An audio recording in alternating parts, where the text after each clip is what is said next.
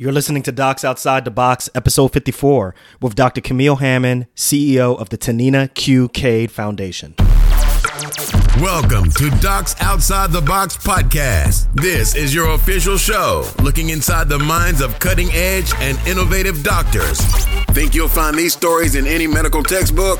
Sorry. You're getting real life insight from men and women pushing the envelope beyond medicine. Ordinary doctors doing extraordinary things. Let's start now with your host, Dr. Nii Darko.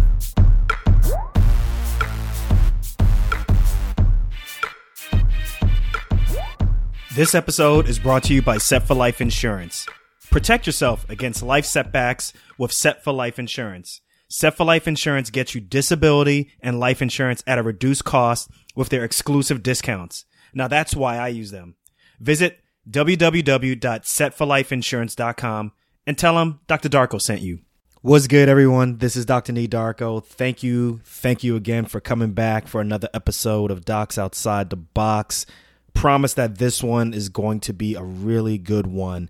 So, on this episode, before we get into our guest, I want to read off some statistics that I think will be really shocking. So, check this out 7.4 million women between the ages of 15 and 44 have used infertility services in the United States. That's literally 12% of the population.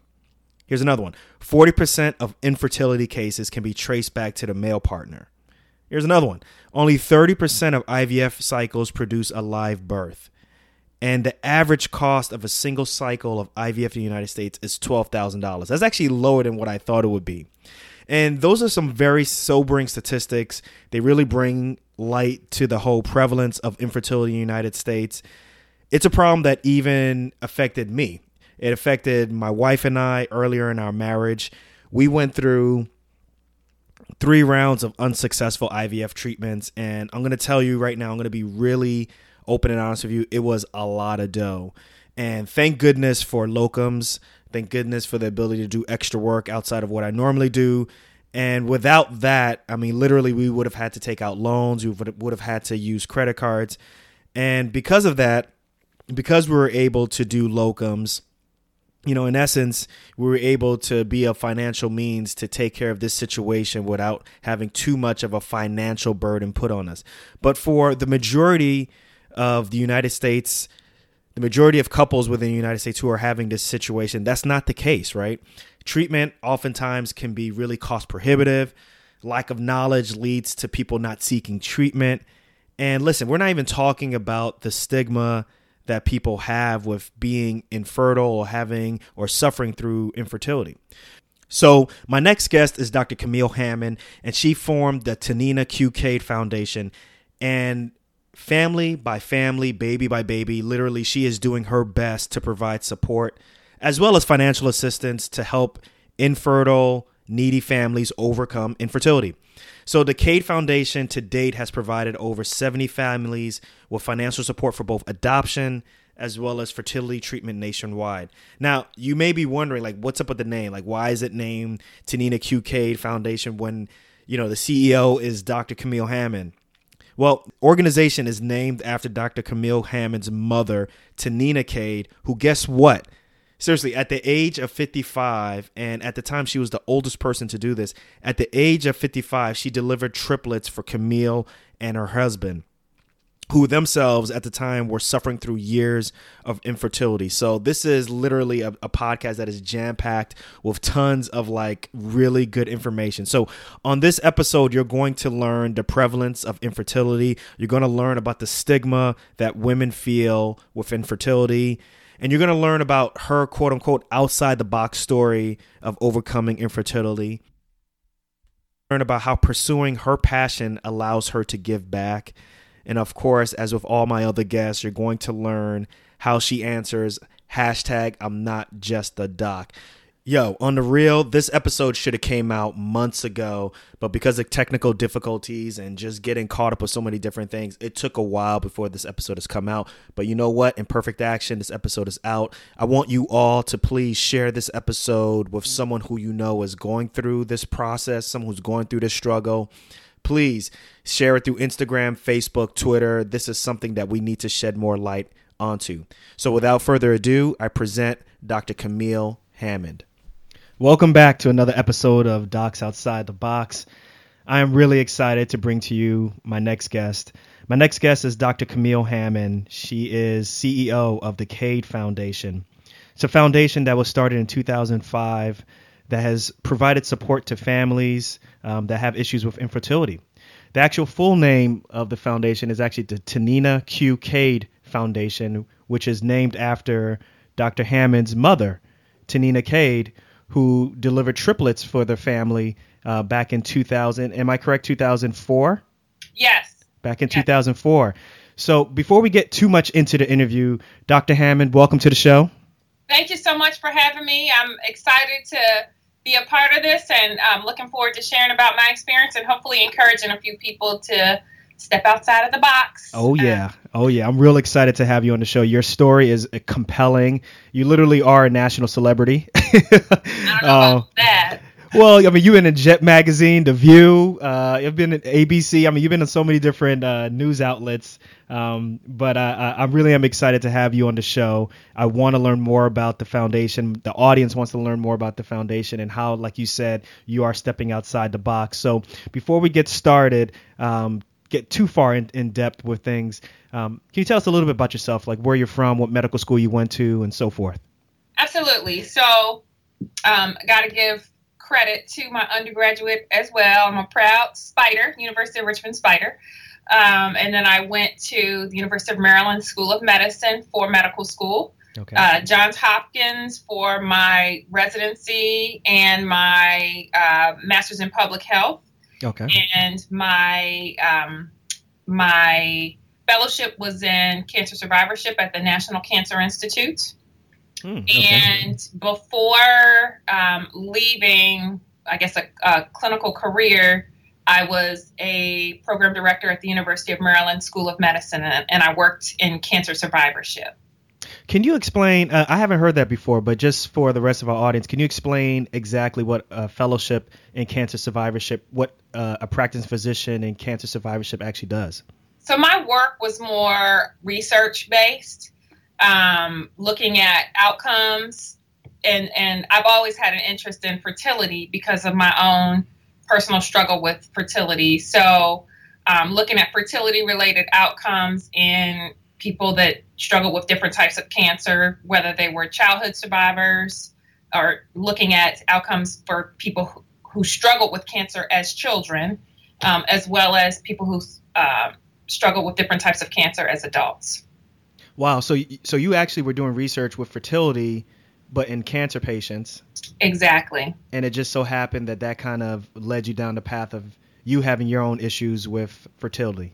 Well, you know, it was the opposite way. So I was diagnosed with endometriosis the first week of college. I was rushed to the hospital uh, with um, heavy bleeding, and they ended up doing a, a laparoscopy and um, long story short, was diagnosed with stage four endometriosis as a freshman in college. Mm. And so I always had an interest in fertility because I was told from that point on, you know, as soon as you meet Mr. Right and you're ready, you don't need to put off, you don't need to delay childbearing because it may be hard for you to get pregnant because you have this endometriosis. So, um, you know, that was uh, the fertility thread ran throughout my um, I would say academic career. I, mm-hmm. I always kind of had an interest in that. Okay, okay. And you also mentioned that you've you've you've alluded to that you've stepped away from clinical medicine. So now you are 100% full time running the Cade Foundation. Absolutely. So um, in 2007, um, I was still working at the School of Medicine. My husband is an orthopedic surgeon, and we had kind of gone back to our life, our pre baby life, even though uh, we spent years and years, um, you know, waiting for, praying for, working towards having these babies. But uh, we were still in training and, and fresh out of training. And so we were putting in those heavy hours, those long hours. And Tell one day I came home and my, one of my kids, I think it was one of my sons, uh, called my nanny mommy. And mm, are you she, serious? Well, that was really bad because you know kids don't lie. They tell you what they think. Uh, Right. Mommy is the one who kisses the boo boos, who's there when they cry, not the chick who shows up after they're put down for bed um, and is missing when they wake up in the morning. So Who's paying for stuff though? yeah, you can, but you know Yeah. there's there's a cost, um, Mhm. and you've got to be willing to. You got to look at what how much is it worth. So right, right. um, anyway, he called my nanny mommy, and she responded. She said yes, and I just thought, okay, something is just wrong here. Mm. Um, and and from that moment, I started to plan with my husband about leaving the clinical side of my um, career because you know we we just went through too much to become parents to have our kids lost because neither of us were present. They- They're not a trophy. It wasn't like we we went through all that just to say that we had kids. Um, we wanted to to be the one that was so into their lives and to be able to speak truth to them, uh, not to have this other woman who you know there's nothing wrong with her, but those weren't her kids. right. Um, and so I stepped away from my um, medical, uh, my clinical career, and um, started running the foundation full time. And the blessing was within, I would say, about two months of me stepping away, my husband got um, an increase in his pay, and it was the exact amount that I had left behind uh, when I, you know, when I came home. But I really came home, and then uh, shortly thereafter uh, started running the foundation full time from my home. So when one door closes, another one opened up. Did Yes. you did you during that time when you were starting to think about stepping away from practicing medicine, did you have any other options as to what you wanted to do or you knew you were going to take time off, spend more time with your family and then also run the foundation or did you have any other ideas in mind? When I first left, all my all my um, thoughts were focused on getting home so that I could be an engaged parent and not gone before they really woke up and coming home when they were already so tired that there was no meaningful interaction. I wanted to be mommy, not just that lady who pays for stuff.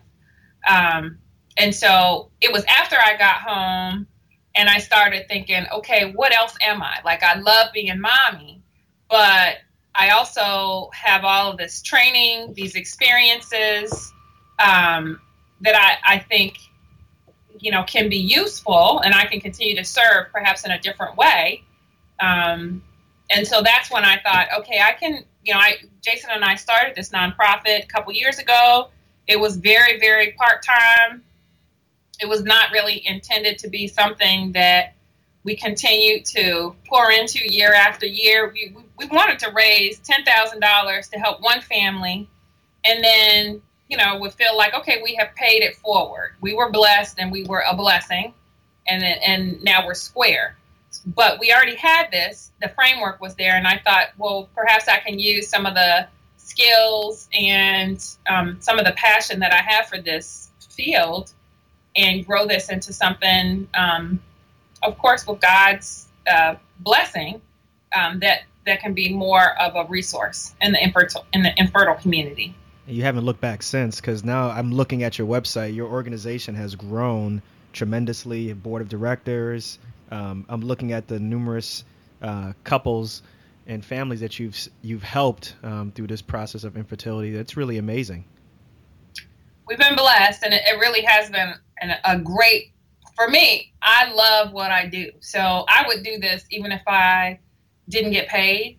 Um, and and I don't really get paid a lot, so you know that's not too much of a stretch. But I still love what I do, and I think that if you can find something that you would do even if you didn't get paid doing it, then that's the area you need to um, you need to pursue because the money will come. You know, like I share with you, even though I stepped away from um, a career where I was making doctor academic doctor money um, as soon as I left, the money still came. You know, um, it was just you know in my husband's paycheck instead of coming to me personally. So our household actually didn't suffer at all.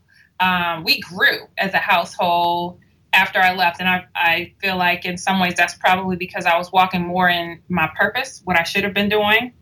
um, in the first place. Hmm. That's a really great. I appreciate you sharing that. Actually, so do you feel like this is your calling? Do you feel like this is your passion? I absolutely feel like this is my passion. Um, I have a love for families that struggle with infertility. I remember how I felt all those years. Where can you, can you tell us more about that? Is it is that okay to ask? If you can give absolutely. us more of a more details about your your your struggles with this situation. Absolutely, yeah. Um, you know, my husband and I got married. We met the first week of medical school, and it was you know fairy tale, love at first sight. And three years later, we got married and started trying to get pregnant immediately because I had been diagnosed with endometriosis as um, a first year college student. And I remember so many times going into places, hearing friends and family members complain.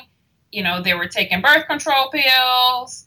Um, I had some family members that were super fertile and they kept on popping out babies and um, really were were not pleased with that. They did not they didn't want to continue to to have babies, but um, you know, people would make these jokes, um, and and they were funny if you didn't struggle with infertility. They were right. really hurtful if you were the one who was doing everything possible, everything in your power, um, to become a mommy and to to grow your family, and that wasn't um, that wasn't happening. So like silent struggle almost. I, oh, we felt very alone. I, I mean, I I remember going and fake laughing at some of these comments because I didn't want people to know and I didn't want to stand out. And then, like, excusing myself to cry. I did that many times. I didn't know any black people um, or even any brown people, frankly. I didn't know any, I didn't know and I didn't know of any people who looked like me who struggle with infertility. Um, there was this myth. I think it came out.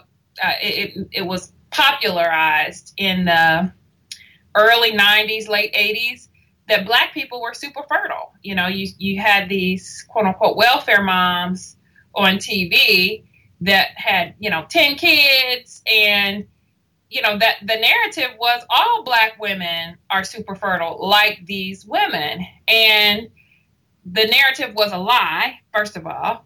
Um, infertility affects about 10% of all groups, it doesn't discriminate.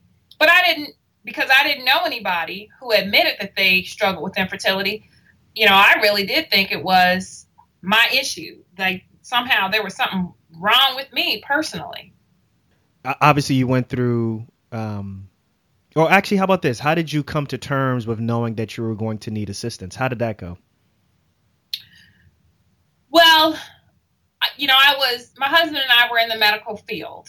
And so it, we at least had some baseline of knowledge about infertility being a medical condition, number one, um, not a moral issue, because, you know, there are some communities, um, some communities of color, many communities of color, um, that believe somehow that when you have infertility, you've done something to to cause yourself to be infertile, um, whether it's something moral that you've done, kind of like a scarlet letter, God is punishing you, uh, whether you've done something um, sexual and you know you kind of earn this by being uh, promiscuous um, or or something like that. Um, and, and we didn't we don't do that to other medical conditions. We don't do that to diabetes or high blood pressure or uh, many other conditions that are very prevalent, but somehow we did that. But because my husband and I were both physicians, we knew, well, it is medical. So we didn't have that bias, but we still had the, you know, we don't know anybody and we don't have family who's acknowledged that they struggled with infertility. Um, but just kind of going off of our desire to be parents, and, and at one point it was just all consuming. It was, you know, when I'm in the grocery store, if I see another pregnant woman at the uh, the counter, I'm gonna scream. Like I'm avoiding family functions. I'm not going around my friends, um, you know, who are having kids. And it was just something that that was very important to me and to uh, my husband at that time. And so we just decided we didn't care. We we wanted to pursue this, and we wanted to have um, a child of our own. So when you when you went to so you obviously you did multiple rounds of IVF, um, they were unsuccessful. What happened next? Um, so after our sixth round that went to transfer, and there were actually eight rounds, there were just six that we had enough eggs um, where we could, um, they could six be rounds. Yeah, so wow, wow. six okay. that went to transfer. There were two that I didn't have enough um, mature eggs where they even went to transfer because um, that you know you got to remember this is this is like 15 years ago when we started 15 16 years ago when we started. Um, and that you know they wouldn't even take you to transfer if you didn't have a good number of fertilized eggs a good number of embryos that you know looked like they would implant. They wouldn't just take you uh, to transfer. They would say okay you know let's do another cycle. Um, things are different now because you know they're only recommending that you put one back one um, embryo back now or, or, at least many clinics are but this was a this was a, a completely different age in the fertility world um, where i was going through treatment. So i had six cycles that went to the transfer stage. And the, after the last one our doctor who i think was really cared about us he knew that we were broke um, we were young physicians, but we, you know, we didn't have any money, and we had run out of insurance. And he said, "This is, uh, unfortunately, I think you guys need to to go in a different direction." Um, he didn't say he thought that we wouldn't be great parents, but he did say, "I know you don't have any more money to keep doing this, and you know, if you continue doing the same thing." Um, in all likelihood, you're going to have the same result i.e., if you continue having IVF, um, you know, it's it's not likely that you're going to get pregnant. And what we found out later was I have endometri- I had endometriosis and adenomyosis. So the lining of my uterus was completely eaten up anyway, which is why I had a hard time um, with um, the baby, you know, growing roots, uh, mm-hmm. um, implanting. Implantation. Mm-hmm. Yes, exactly. So um, anyway, he he suggested that we consider adoption or a gestational carrier, and so you know we we hadn't really shared with most people that we had infertility, um, but we had talked with my parents and with my husband's parents about it, and my mom and dad after that um, doctor's appointment, of course, we were devastated and I shared with my mom and dad, you know, this is what the doctor says. He says we probably shouldn't do it again. We need to think about um, doing something different. And my dad said, Well, I saw this program on 60 Minutes back when you were 18 about this woman who carried her daughter's baby because the daughter wasn't able to get pregnant. You think that's something your mom could do? And, you know, my mom was really excited about that. Of course, I was my husband and I were young doctors. We didn't know everything, and we just kind of thanked them and said, "No, we're good." Um, but thankfully, my parents didn't give up. Um, they were extremely persistent, and they, you know, they really kind of kept coming back at us and saying, "Hey, we need to think about this. Let's let's look into this." I mean, that's amazing how like they were more pat. Well, they were more. They believed more in that because I could. I I could see myself in your shoes also, like kind of just like, eh, whatever. We'll, that would never work, you know, or just right. not really putting much credence to what they're saying. But it's amazing that they kind of felt so strongly about that. Oh, they were definitely more committed at the beginning than we were. Um, you know, my, my mom was 54 years old at the time. She was postmenopausal. Um, and, you know, I didn't know if it was possible, but I certainly didn't want to do anything that would potentially harm her. Um, and so, you know, but after a while of them just kind of continuing to bring it up and let's let's pray about it, you know, let's let's talk about it, we decided to at least see if it was possible. And her doctors said that first of all, it was possible, um, but they could not guarantee anything because of her age. Um, they didn't think it would kill her, but you know they really they really could not guarantee anything. Um, and we we moved forward. Of course, my mom and dad were fully committed, and so you know by this point we were committed, and we walked forward in faith. And she conceived my three babies. She was able to do something that I wasn't able to do. You know, at, at in my twenties, and she's at this point fifty five years old. So she delivered my babies at 32 weeks. They were all healthy. Uh, they were in the NICU for one of them was there for a couple of days, and the other two were there for a few few days after that, um, just to get the suck swallow coordinated.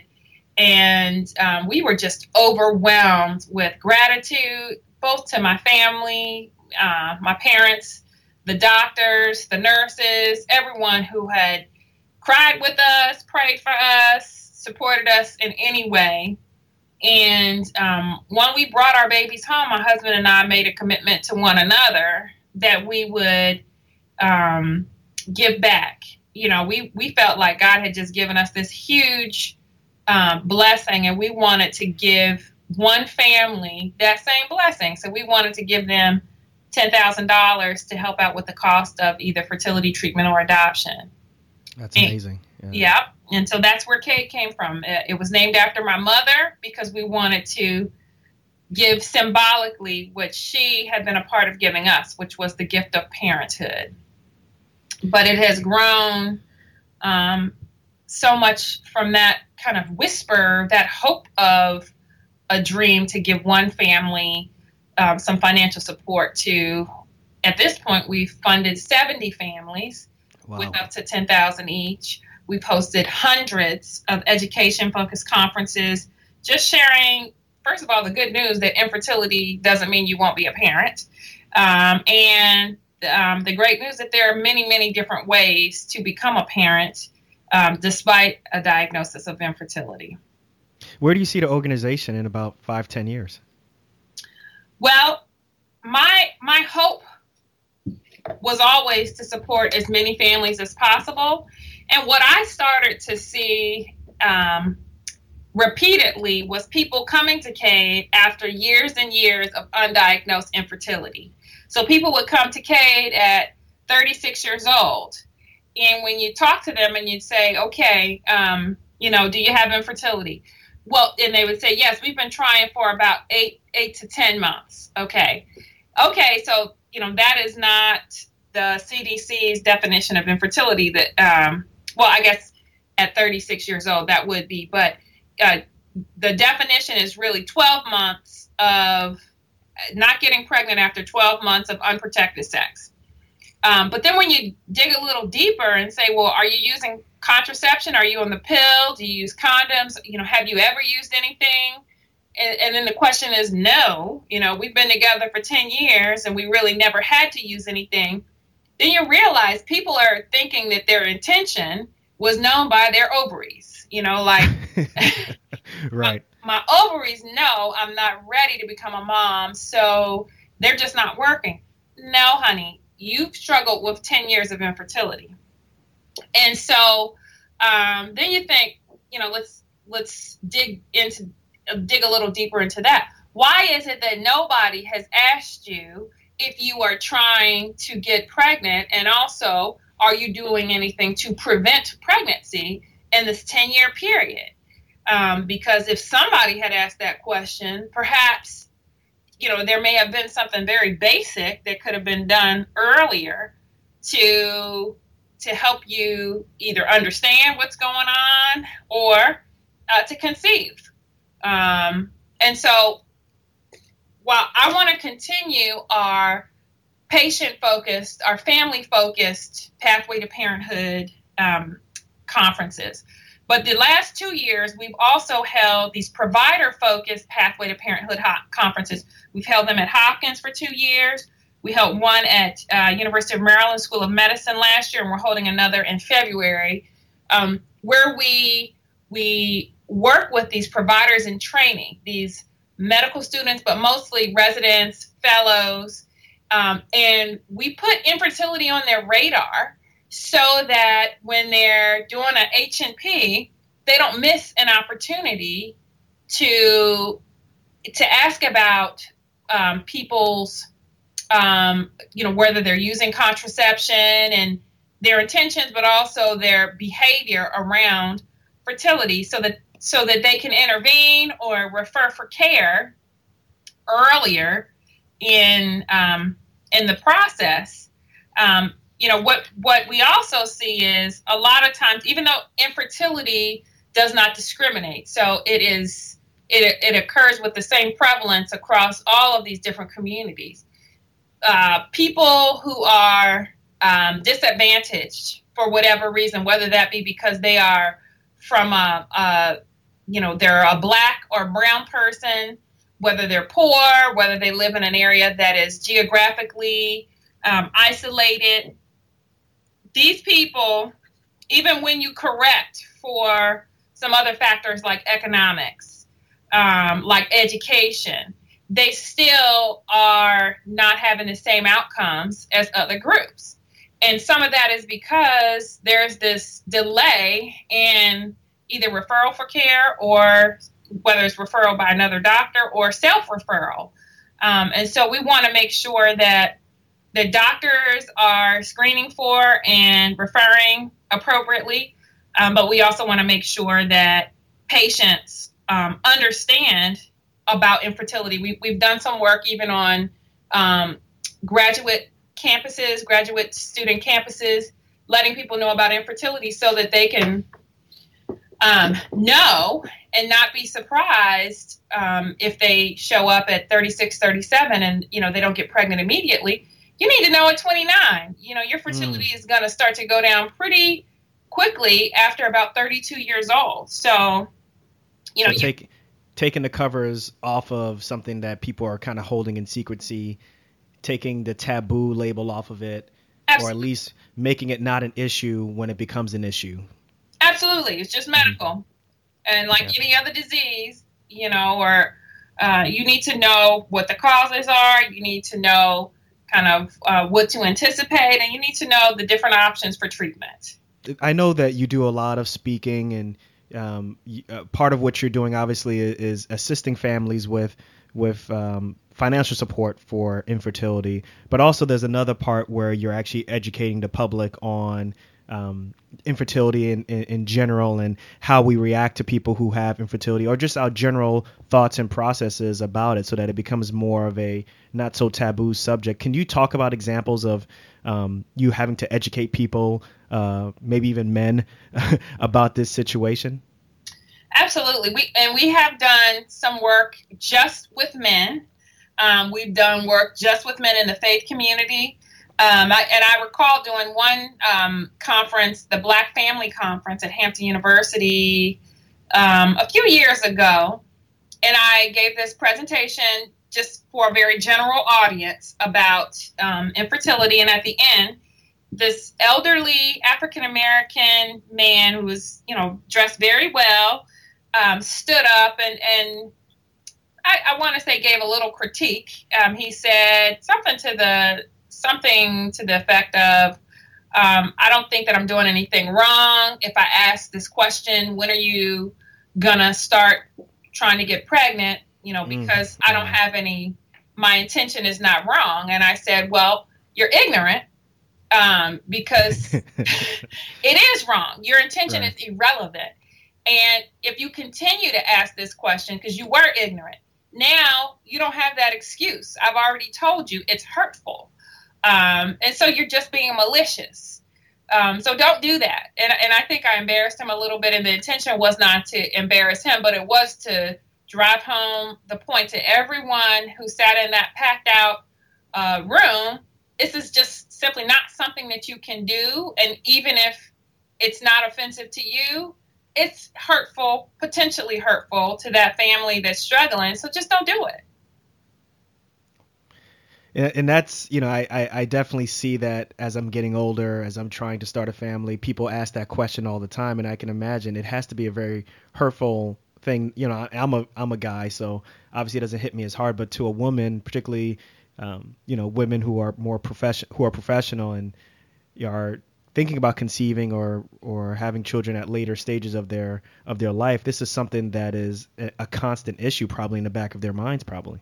Well, it's an issue for men, women and men. I mean, there are many men who want to see that family hairline. You know, they want to see that that Harris hairline, or they want to see those eyes, or that swirl that you know they have, and Daddy has, and Pop Pop has, and everybody, and all the men in that family line have had that. Um, they want to pass those things along and see that next generation. So um, I, I think that having families is something that you know most people want to do.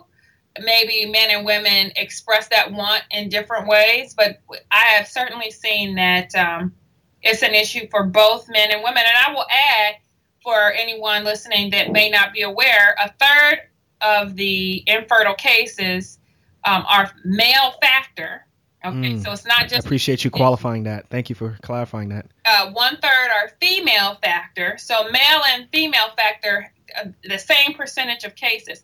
And then one third are unknown factor. And that doesn't mean that it's not caused by something. That means that our technology is not advanced enough where we understand what it is. Um, but things are moving very quickly. And so something that's diagnosed as unknown factor. Right now, five years ago, we may know that you know it's this hormone or it's this protein that is missing and that's what's causing um, this family to to deal with infertility. Now what was it like um, after your mother gave birth to your children? What was that like being in the national spotlight because I've I, I did a little bit of some email or excuse me some internet stalking and saw that you were in Jet magazine and um, your story was in Jet Magazine and multiple stories, obviously in the Richmond area and ash- obviously national media outlets also. What was that like? Well, you know, my husband and I were very deliberate in our decision to go public with our story um, because we felt that number one, people needed to see a face, a, a regular family um, that had infertility so that they could understand they weren't alone in this. Because, you, you know, if, if a disease doesn't have a face, then you put your own face there and you feel like, well, there's some, uh, there is something inherently wrong with me. But if you see other people that you can identify with and they, and you think they look normal, then you may say, well, they look normal and I got the same thing that, that they have. So maybe, maybe they're, you know, maybe I'm not inherently broken. Um, right, right. But we went forward, and we also didn't want anybody else telling our story and making things up, you know, and, and changing the narrative from um, our truth. So we told our story. Um, but it did get to be a little overwhelming um, at times. You know, I did have media outlets calling. They were going through our employers. Um, when our kids were born, we were still residents at Hopkins, and um, you know, there were a couple of media outlets that actually went through like the paging system at Hopkins to try. Are you serious? Yeah, it was kind of like, okay, this is what um, real celebrities have to deal with full time. I quit. So um, for after we we did that initial day or two of interviews, we actually didn't do any more interviews for uh, two years um, and everything that was published or that was produced was cannibalizing, you know, that two days of coverage, um, that, that two days of really day and a half of interviews.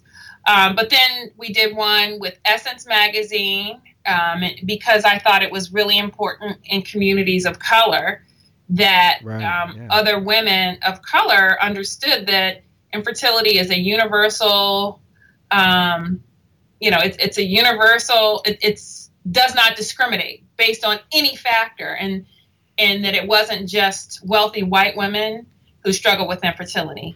Um, and then we went on, you know, over the past couple of years to do interviews with a few select um, outlets that I felt would be able to help us tell our story in ways that were decent and respectful. Um, but I'm really excited that over these past couple of years, it's not the Cade Foundation has grown from just Jason and Camille's story of when Tinina uh, carried their triplets to Kara and Troy's story or Amanda and Jeffrey's story. You know, it's become all of these families who are connected with us, um, you know, by this threat of infertility, but who have overcome and who are in their community serving and giving back and, and encouraging. So, that, and that's been beautiful to see, um, see it go and, and really blossom into all of our stories. You know, I'm going through your blog right now on your website, and obviously it's it's very diverse. I mean, there are people or women who are writing from various walks of life. So it really does underscore what you're saying that uh, infertility really uh, doesn't discriminate. It certainly does. And if you look at the group of families, uh, this year we just gave out eight grants in early um, November. You know, one of the families was from Afghanistan. Um, you know, uh, we had Muslim, we have Christian, we have Black. One was from the uh, one of our African American families was from Guam. Um, you know, we've got people from Pennsylvania. They're rural, they're urban, they're everything, and that is what infertility is. You know, and that is what the community of overcomers is as well. We are everyone. Wow. Now we're we're getting towards the end of our conversation, our in, our interview. So I just want to ask you some quick, fast questions. Is that okay? Yeah, sure. Okay. Uh, the first question is, what's one thing you want listeners to get from this podcast? that you can pursue your passion and still have a very fulfilling professional career. And even if you're doing something where you may not make as much money, um, if you're doing what you're supposed to do, you know the resources will will come available. It it will happen. You know, just you need to be faithful about your decision making process and go where God tells you. Love it. This is a tough one. What's one thing that you're proud of that nobody else knows about? Hmm. Stumped you. Uh, I'm I'm proud that I get to to walk my um, purpose every day. Mm-hmm. and and people may think that I, you know, am just doing this because it's something to do, but I really do care about this and I have passion for this and I would do it even if I didn't make a dime. I would do this even if I had to pay to do it. Love it. Appreciate the honesty on that answer. Knowing what you know now, Dr. Camille Hammond, what advice would you have given yourself? Let's say you got a chance to meet your your, your pre-self as a pre-med or even as a as a medical student. What advice would you have given yourself back then, knowing what you know now? I would just say, keep going, girl you're doing the right thing. Um, you know, I needed all of those experiences and that training to prepare me for what I do right now. I may not see patients in a clinical setting, but I still use those skills. Um, those skills that you develop, those are, and that knowledge, no one can take that away from you. And, and the beauty of knowledge is it can be applied in any number of settings. That ability to think critically, to trust and verify, um, you know, I think that those are those are things that are very important.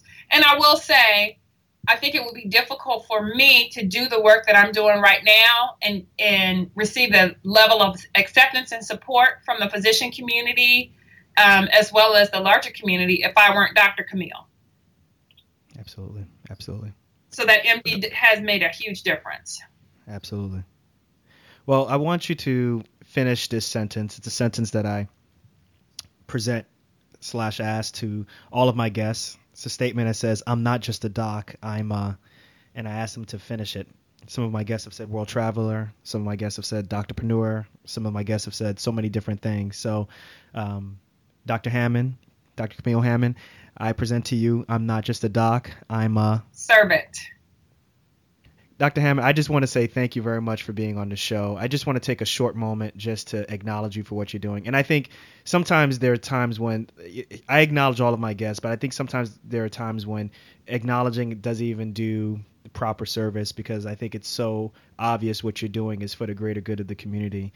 The majority of my guests on the show have been um, physicians who are doing amazing great things, stepping outside the box to assist other physicians to kind of find and get the careers that they always wanted. Um, but you you're a little bit different. You are doing something that's helping the greater public, the greater good, um, and ultimately you're providing hope to families that um, didn't think hope existed in that area. So I wanted to acknowledge you and your husband acknowledge you your husband and your entire family, including your mother, for the amazing thing that you are doing, what you provide, the hope that you're um, providing to families. And I just wanted to say congratulations on what you're doing. I hope you guys continue what you're doing. And I want to acknowledge you all for the greater good that you're all doing. Thank you for being on the show.